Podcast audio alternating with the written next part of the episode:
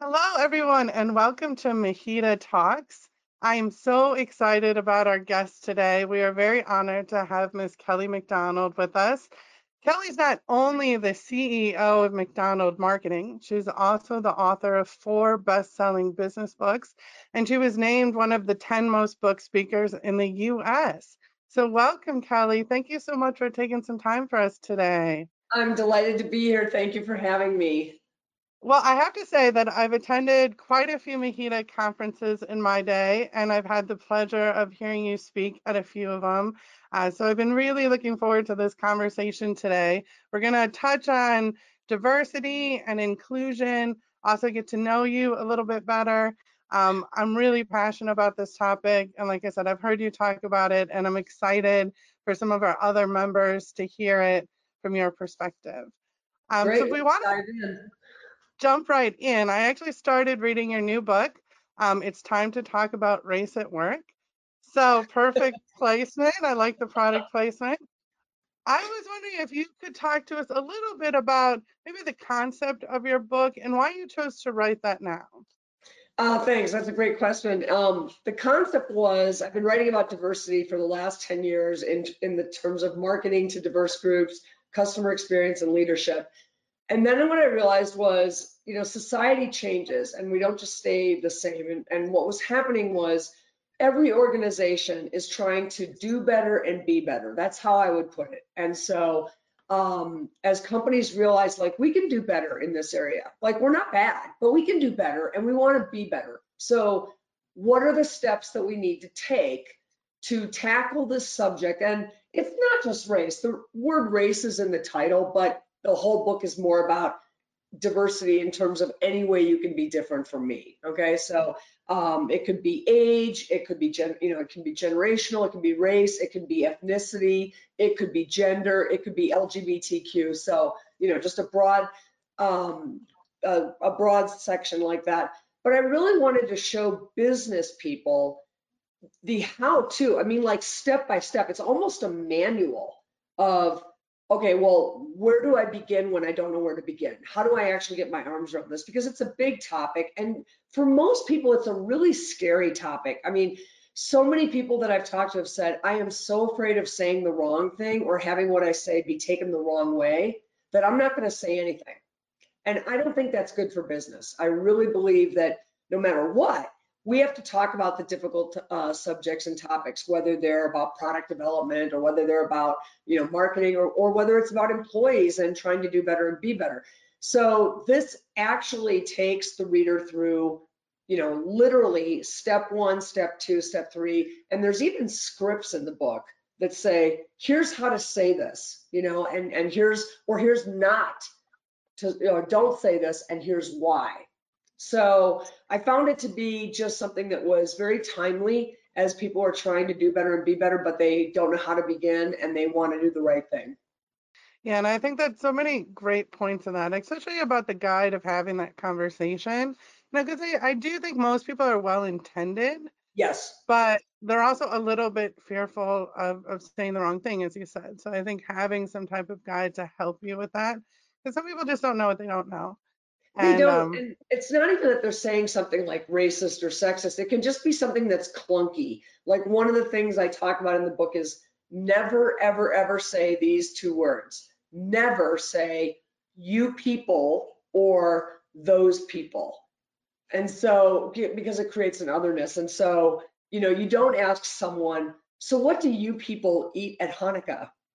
A better way to ask that same thing, and it's literally in the book, a better way to ask that same question. And so saying, what do you people eat at Hanukkah is not only very off-putting, but it's very clunky. I mean, it just, someone could be very well intended, but that just comes out all wrong. So the better way to say it is, what are the traditional foods served at Hanukkah? And tell me how your family celebrates, you know, something like that. So it's about understanding how the words that we use can actually create a barrier between people instead of coming together. Right. And sometimes it's just a word or two change and how you say something that changes the whole conversation. So I think that's great. You know, when we talk about diversity, I love that you brought up that diversity number one is not just race. You know, it's a whole myriad of other things, yep. including race, but also including gender, religion, and, and different categories in our life. And here's Um, a I've new one, not to interrupt you, but here's a new one that is getting a lot of traction. And I just want your listeners and your viewers to know this is neurodiversity. Neurodiversity is um, a word that refers to people who, who are on the autism spectrum. And so if you're working with someone who is high functioning Asperger or something, they may be very different from you. And that has nothing to do with race. Right. I, I, and I hadn't heard that one before, so Yeah, it's thank you for sharing that. When sometimes I think when we talk about diversity at work, a lot of the conversations that I've been a part of, at least, people come back with, well, it's not that we don't hire certain types of people or we're not trying to be diverse. We just hire whoever the best candidate for the job is. So, why do you think diversity is so important, especially in the workplace? Well, it's been proven, proven over and over and over again by virtually, well, every study that's ever been done on stacking up the performance of a diverse team against a non-diverse team. And the diverse team outperforms the non-diverse team on every measure, every, not just sales, profit, customer loyalty, customer satisfaction, um, employee engagement, but even things like employee absenteeism is reduced. And what it does is it brings out the best in a team.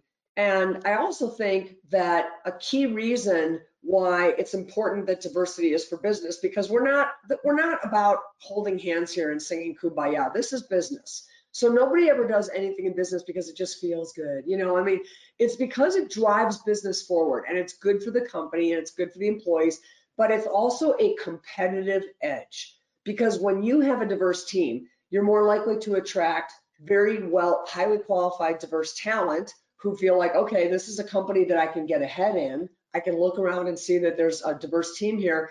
And you have something then that your competitors don't. And that makes you a more progressive company, and you are going to always win against your competitors if they don't have a diverse team and you do. And again, that diversity could be gender, you know, more women, it could be uh, different age groups, it could be different experiences and backgrounds. You know, sometimes it takes somebody from outside the industry to look at an organization and work within an organization and say, what if? Or how, you know, what about this? So that's why so many CEOs who have made, maybe were in like the retail industry get picked up to be the CEO of an airline. You know, those two businesses are completely different or industries are completely different, but the idea is that those fresh eyes, as well as their qualifications, actually move the business forward. Agreed. And I, I think just to expound on that point a little bit further, I've been in the material handling industry for the last 20 years.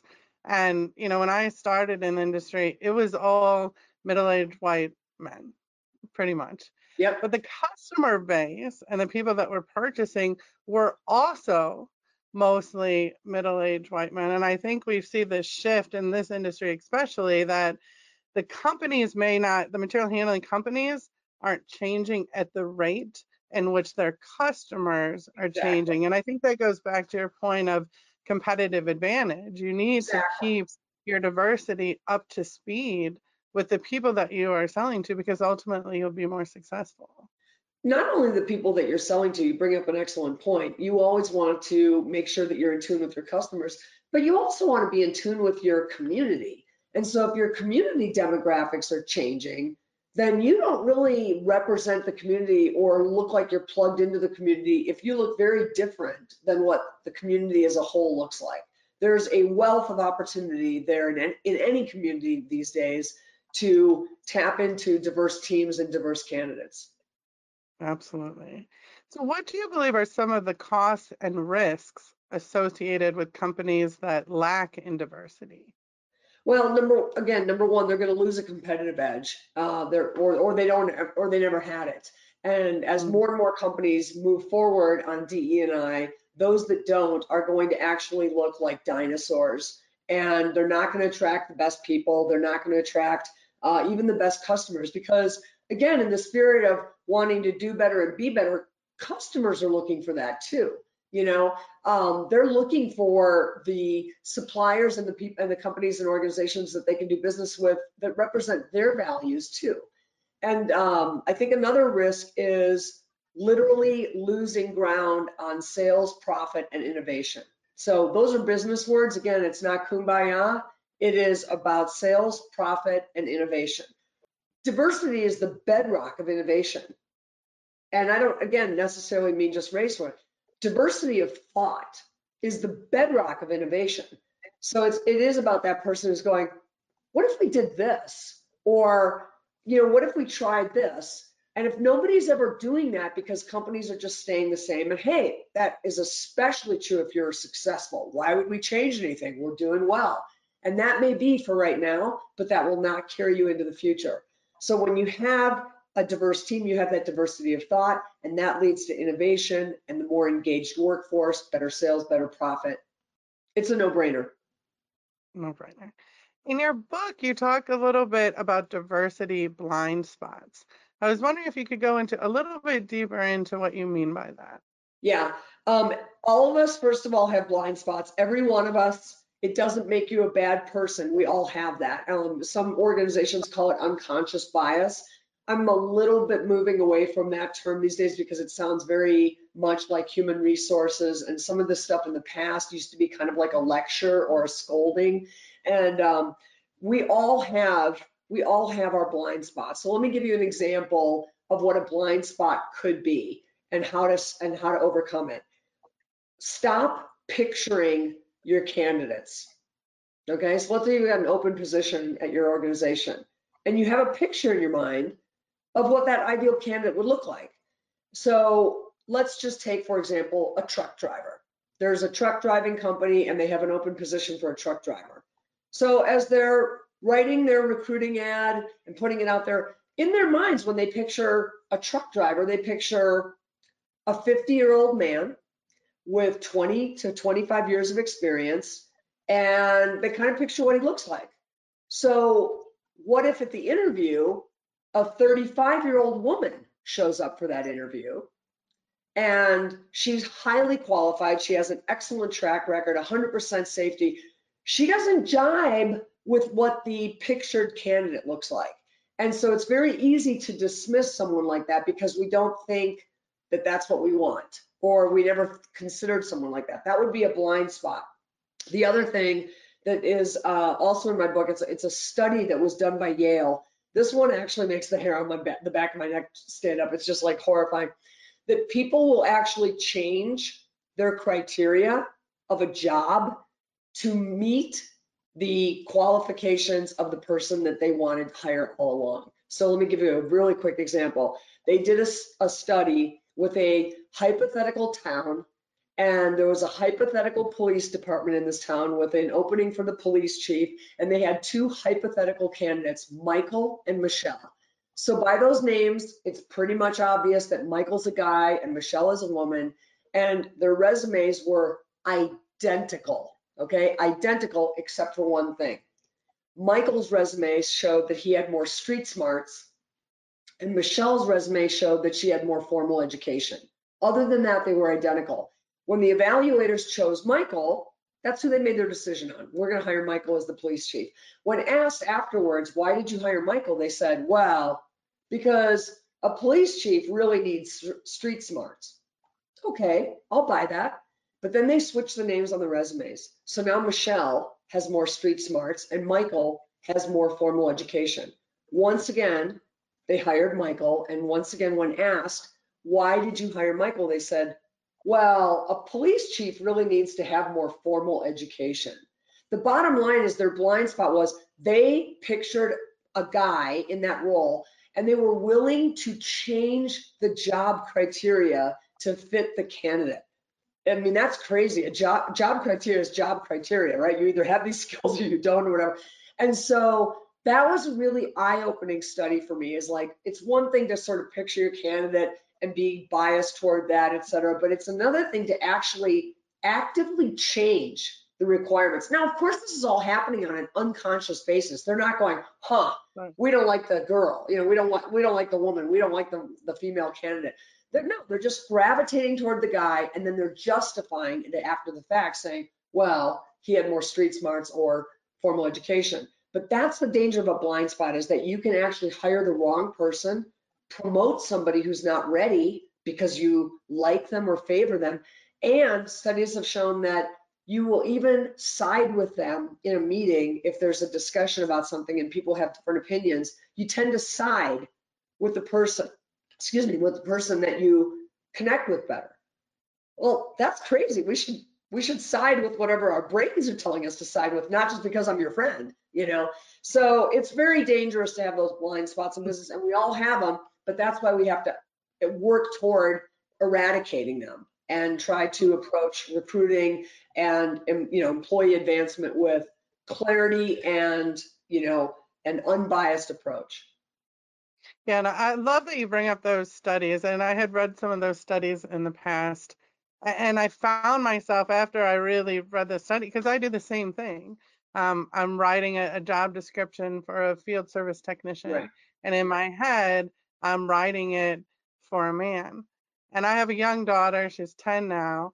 And um, when I started my own company a few years ago, she had asked me, you know, can can boys start their own company too, or do really only girls start that? And uh, you know, most people would never say that because she's grown up in an environment where gender roles have been a little bit different, and we talk a lot about gender roles. You know, it's so amazing that at her age, even that she has, can boys run their own company? right. Whereas for, at my age, in my 40s, if people talk about their boss, I still automatically envision their boss as being a man. Yep. And another way that um, that that bias and that blind spot can show up is in little teeny words that end up in a job description like must have three to five years of experience. You see that all the time.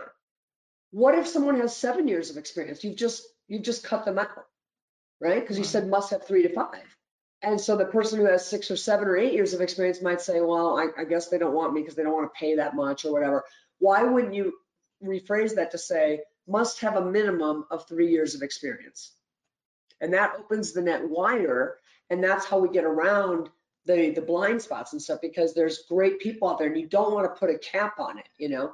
Or here's another one. I've seen job descriptions. This is actually kind of going away a little bit, but I've still seen it where it will say must be clean shaven. Okay, uh-huh. but that, that right away rules out women. and right. it rules out people of, whose faith requires them to have facial hair. So why not hmm. change that must be clean shaven to must have a neat and tidy appearance? it, it's such a great point and i think the more we talk about it even for myself i'm aware of it but i still do a lot of those things but the more i talk about it you know trying to change those behaviors i think is good for everyone yeah. Um, so the beginning we talked a little bit about material handling and the industry itself not historically being very diverse. I think it's getting better um, maybe at a slower pace than some other yep. industries and these are companies that a lot of them are homegrown you know 50 years ago 60 years ago have a long rich history and change is, is difficult in any organization and especially those that have been around a long time and looking at diversity and material handling i think it's hard to maybe start some of those conversations sometimes and to maybe start an initiative to start planning for diversity what tips could you give people in this space to maybe even at least just start having those conversations as a jump off point well, that's exactly where it starts is you don't just launch something with your employees and go, okay, here's what we're doing and everybody needs to get on board with this. It's too abrupt, it's too many questions unanswered, it's too much confusion. I think the best approach is to actually start with a sincere and honest conversation that says, we are not as diverse as we could be, and we need to change that. We need to start working on that and we're going to need everyone's help to do this. And here's why we're doing this. And I've never perhaps uh, talked about this at work. I'm a little clunky. I hope you'll bear with me. And I imagine that this might be a little uncomfortable for you too. You have to name the elephant in the room if you're saying like we're going to diversify our, our workforce. It needs everybody pulling together. It's not just the CEO's job. It's not just HR's job. It's everybody's. But that meeting is a sign of respect for your employees as well, which is let me share what we intend to do and why and answer your questions And then we are going to create a program that's going to move us, you know, down the road and toward the goal line on that. But employees, if they're not respectfully communicated with, here's what happens. You get the guy or the woman in the hallways who goes, nobody asked me about that, you know, and, and they become the naysayers and the derailers and what I call diversity skeptics or diversity rejectors. And that is, that becomes like a cancer within an organization. You can't do much if you don't, if people don't understand why. And the understanding of why is what creates that, oh, okay, all right, I guess this is where we're going. Okay, so now I get it. Mm-hmm. You still might have diversity skeptics or diversity resistors, but here's how I would handle that. I would suggest that you handle that the same way that you handle any other part of your business. Every business has all kinds of strategies and decisions that are made about strategy, marketing, products, pricing, territories, you name it. And an employee might not agree, let's say, with the marketing. They think it's stupid or they think it misses the mark. Well, you work for this company, and while you're entitled to your opinion, if you work here, you are expected to support the strategy. And so, you know, because I've had clients that have said, well, we had a, a launch meeting to talk about this, and some of the employees were, you know, literally like this, and just, you know, and I think it's important to say, you may not agree with the strategy, but if you work here, you're expected to support the strategy nonetheless. Mm-hmm. Agreed. And I think it takes a repetitiveness to it, you know, especially for new concepts. It can't be a one and done, you know, town hall meeting and then you never talk about it again. And right. it has to be a consistent topic. And you have to celebrate the successes that you have. In fact, your one and done is what I call launch and abandon. There's almost nothing worse where you launch a big initiative and then nobody ever hears anything more about it. They don't know how it's going. They don't feel part of it. So, you know, that consistent conversation and two examples that I'll give you is in my lifetime, two big seismic shifts changed business forever in my lifetime. One was technology. The other one was social media. Okay. So those were big things when they, they happened. We're like, oh my gosh, we have computers now, or oh my gosh, we have, you know, we're building websites and social media and stuff. Now they are part of the ongoing fabric of business. We didn't just talk mm-hmm. about them then and then go, okay, we're never going to talk about these again. Every strategy, every initiative is blended in with what's the technology that supports that? How are we going to promote this on social media? How are we going to communicate with our customers and our prospects? And this diversity, equity, and inclusion has to be looked at the same way. This is not a fad, it's a trend. The difference between a fad and a trend is fads come and go, like fashion. Trends don't come and go, they're shifts. And once they shift, they don't shift back. So understand that the the conversations that you're having at your organization or want to have are not going to go away. I mean, it's not just that one and done that you referenced. It is an ongoing part of the fabric of business. And I imagine that 10 years from now, we're going to look back on these conversations and go, oh my gosh, we've come so far. You know, it's going to seem silly or clunky or whatever, because that was the same way with technology and social media. But we're going to learn as we go and we're going to polish and we're going to move forward. Yeah, I totally agree. Um, switching gears a little bit, we talked about in the beginning how having a more diverse workforce can help the company in a lot of different ways. And I think one of those ways is also from a recruiting talent perspective. The more diverse your company is, the yeah. easier it should be to diverse talent. It, you know, as everyone else in the labor market today, everyone's looking for somebody. You yep. know, everybody's trying to fill positions they can't fill. And I think looking towards diversity might help fill that talent pipeline in some ways. How would you recommend that people look to proactively source candidates from maybe underrepresented communities yep. within the organization? Well, you actually hit uh, the nail on the head when you said if people are looking for people, right? If organizations are looking for people, there's a whole group of people, I promise you out there, that you've never even tapped into. So you can't say there's no people, we can't find anybody if you haven't looked everywhere. Um, what I would do in those in those cases is look at your community and see how it's changed. Because I promise you, it doesn't look the same as it did 10 years ago, and 10 years from now, it's not going to look like it looks now. And start making inroads in the community, and it could be as simple as going to the YMCA or a black church or a Hispanic church where mass is conducted in Spanish on Sundays or and introducing yourself to people in the community and saying, we are not as diverse as we need to be and we're trying to change that. I wanted to introduce myself to you because at the XYZ organization, you know, that I'm with or whatever, we have great jobs for great people and we are always looking for great talent. And I wanted to get the word out and I was wondering if I can leave these flyers here, or you will be welcomed with open arms in any community if you talk about jobs.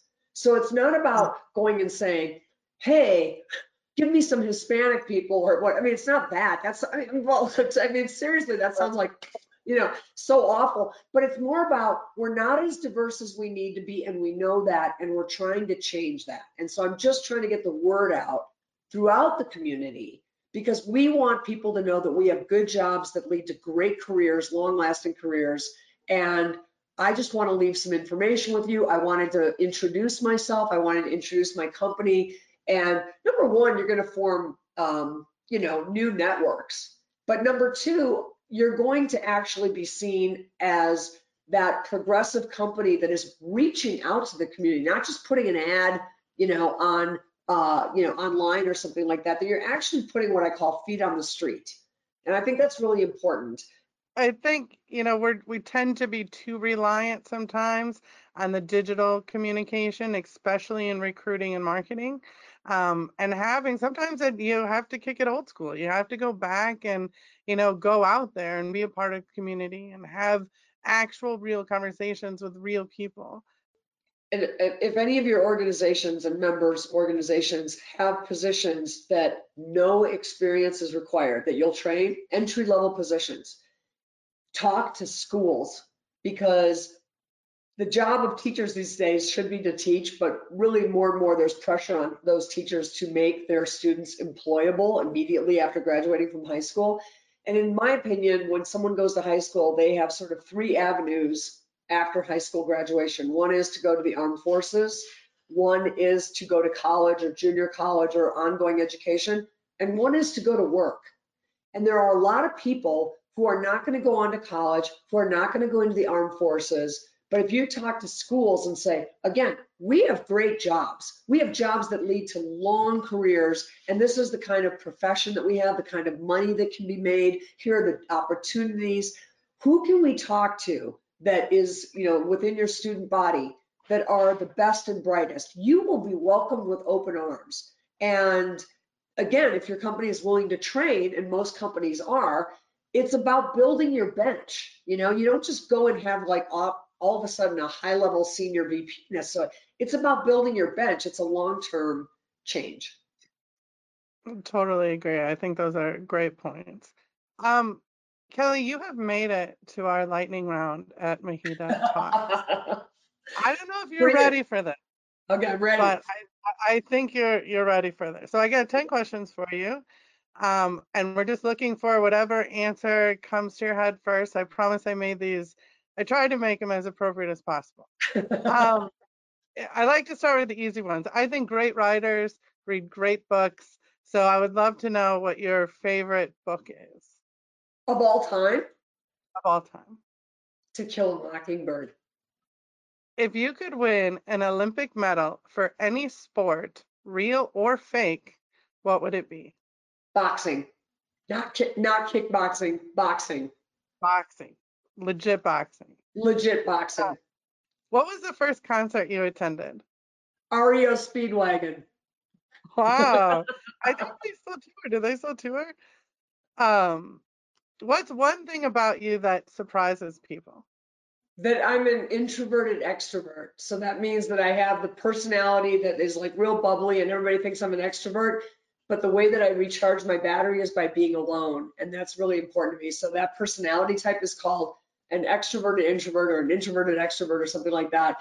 And uh, it's very important for me that when I give away a lot of energy, that I that I recharge by being alone. And when I'm doing speaking engagements, that's what the flight home is. The flight home is just, you know, recharging.